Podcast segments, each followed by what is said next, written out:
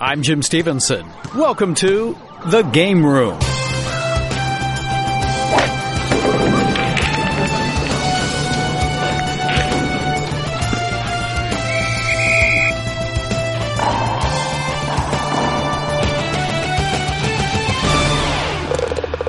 pretty special feeling. I don't know if I've had many many better, other than getting married and, and having three kids. Uh, this is right there, uh, right there below that. A World Series appearance will make anyone feel like that. And for Tampa Bay Rays manager Kevin Cash, earning it meant going seven games against an always tough Houston Astros team. That's a really good team over there, uh, and to think, you know, it would be wrong of anybody to assume that we were just going to walk through that. Um, but you know, I, I, don't know. I couldn't tell you. I, I, probably would have rather got it done in game four or five than, than winning it in game seven. Cash said Tampa Bay had to stop the momentum Houston had built in the American League Championship Series. It was up to us to, to change it around. What it says about the club, uh, we're a really good team and we can withstand some lumps. Uh, all good teams show the ability to rebound, and, and, we did. The Los Angeles Dodgers have been in the hunt for the last several years, and manager Dave Roberts is happy to have gone this far in perhaps one of baseball's strangest seasons. To see where we came, and, and, and I preface this by saying the job's not done, and, and we all understand. Still to kind of buy into the Dodgers and what we're doing to win baseball games and to make such a difficult year in some instances uh, positive in a championship year for the Los Angeles Dodgers and the city of Los Angeles. Los Angeles had its own seven game battle to overcome, winning the National League Championship Series against the Atlanta Braves. Yeah, it was a special series. You know, I think uh, to be able to get to go on to the World Series and get to play a team like the Braves and take them to seven games after being down 3 1 and just a testament to those guys in the clubhouse, really. LA pitching ace Clayton Kershaw says the Dodgers' next opponent can't be taken lightly as the ghost of the 2017 season, when LA had the best record in baseball but lost the World Series to Houston in seven games, still haunts. The Rays are a very formidable opponent, and winning a World Series is going to be special, um, no matter who you play you know, we 2017 is over. We can't we can't t- you know we can't go back and worry about that. But you know, this World Series against the Rays is, is what we're prepared for now. Dodgers first baseman Cody Bellinger said his team was calm in overcoming a big series deficit against Atlanta. Down 3-1, there really wasn't any panic in this locker room. It was like, okay, we've done this before and uh, we all trusted in each other and we knew that whoever was on the mound, whoever was at the plate, uh, would would get the job done, and that's just kind of what happened. And um, we just, we are going to hope we can take that into this series. LA and Tampa Bay have the two best records in baseball this year, which thrills Bellinger. Yeah, it's exciting. Um, I think I mean the only time we've seen him this year is on TV. So I uh, played them a little bit in 18. Uh, just they're a little different team than 18 than 19, as in just players wise. And uh, we know it's going to be a really good series. It's going to be a fun series. Los Angeles is one of baseball's largest markets. Tampa, one of the smallest. It makes no difference to LA right fielder Mookie Betts. They're there to there to win the World Series the same way we are, and um, they're just in a in a spot where you know it's a small market, and but they didn't make it to the World Series on accident. You know, they're they're they're good ball players, and it's not going to be easy by any means. Los Angeles has won six World Series titles, the last in 1988. Tampa Bay is looking for its first World Series crown after making its only appearance in the Fall Classic in 2008. The Dodgers took game one of this year's World Series 8 to 3.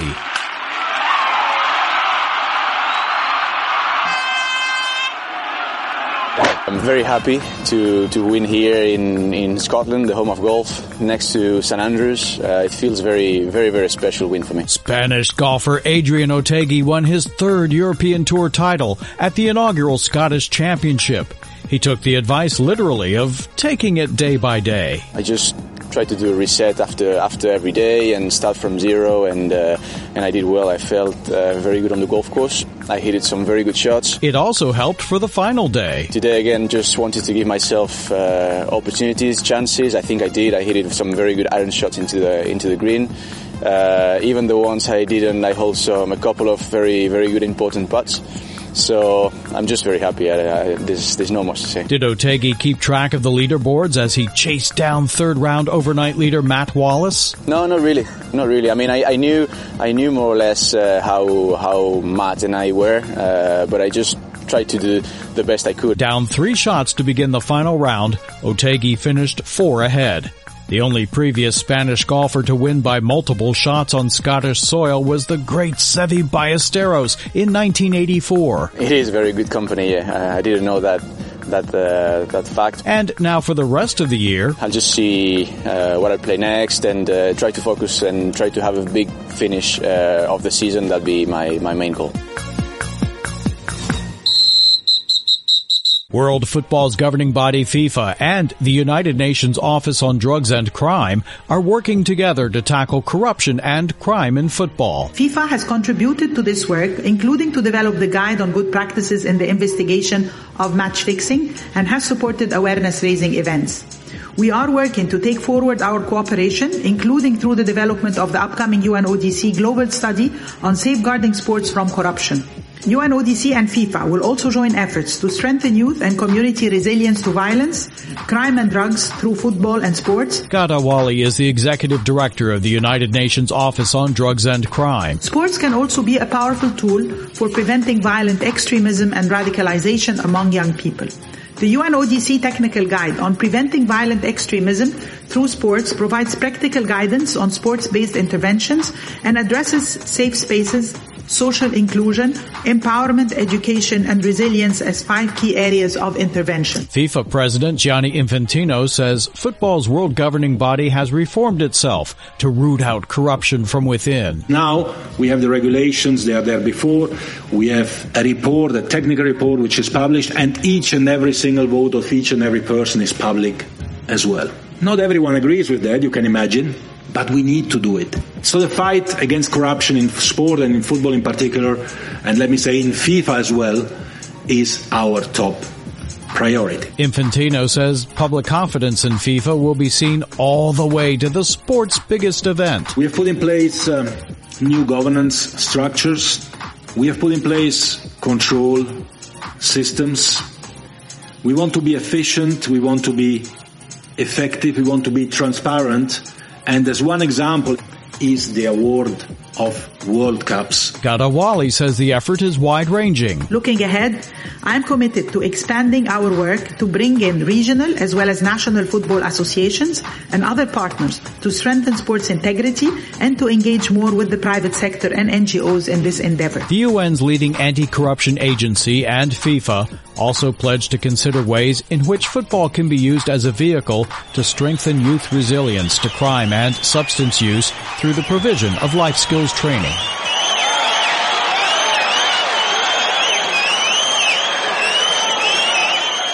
The postponed event from uh, 2020 will be hosted in October, November 2022. Yep, another sports event has been pushed back by the coronavirus pandemic. This time it's the Women's Cricket World Cup. The event that was originally scheduled um, for India in 2021 will go ahead as scheduled. But exactly a year later in 2022, Cricket Australia interim chief executive Nick Hockley says the men's 2020 World Cup in Australia also gets pushed back a year. You know, I think whilst we're, we're going to have to wait another two years for the men's event, you know, I think there's been a huge amount of work done. That's not going to go to waste.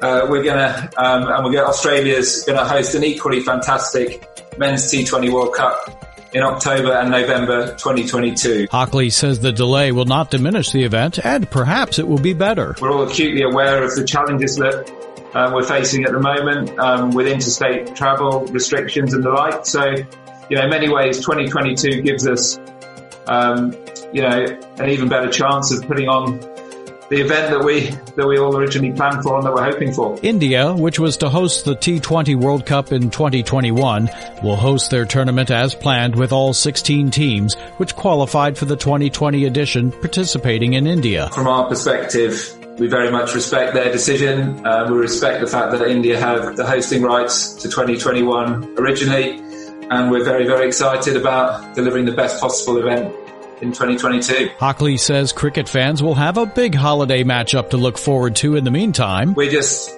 really hopeful that for those that are missing out on the World Cup, you know, they've got got a fantastic series to look forward to um, against India. In terms of um, Boxing Day, I mean, it's one of the iconic, most iconic days on the Australian um, sporting calendar. So certainly, you know, at this stage, we're planning full steam ahead. Stand up! Sports fans have a lot to hear each day on VOA. Listen to the sunny side of sports for the latest from Africa, the United States, and around the world. Friends, we can all listen to the sunny side of sports. Great show, bro. Find the sunny side of sports on the radio, online, and as a podcast. This is sunny side of sports. Right here on the Voice of America. I get it.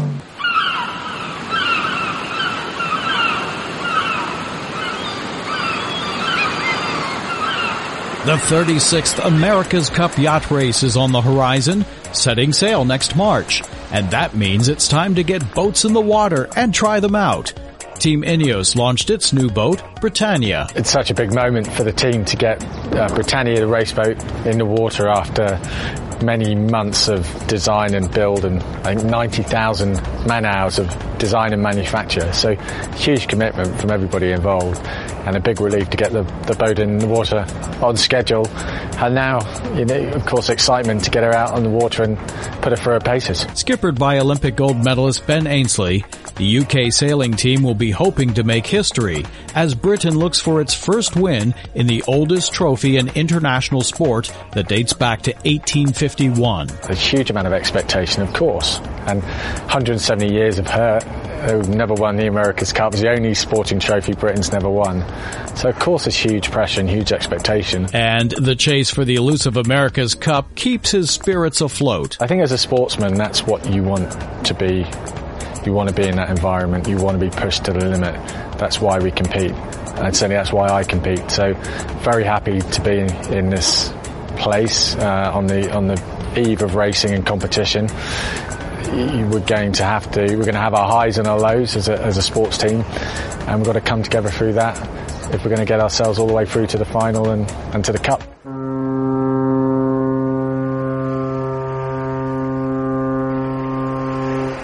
Sailing is not just for multimillionaires in the America's Cup, it's also for young girls in Australia. The Sandy Bay Sailing Club in Hobart, Tasmania wants females to make up half of its participants by 2025. That's double Australia's national average. Sailing is not always about just um, being physical, it's more thinking as well. You just gotta have good tactics. Coach Lizzie Roundtree says the Girls on the Water program is a new local initiative aimed at not only increasing female participation, but building confidence on the water and developing skilled sailors. My personal philosophy as a coach is that skills bring confidence and confidence is fun. Committee member Isabella Leclerc says teaching the ropes to a new wave of girls encourages them to take up sailing in a sport traditionally dominated by males. We want to get more females on the committee boats and out on the water as well as in the, in the club rooms. The push comes at a crucial time for the sport. Opportunities are scarce for juniors with national championships and other national events canceled due to COVID-19.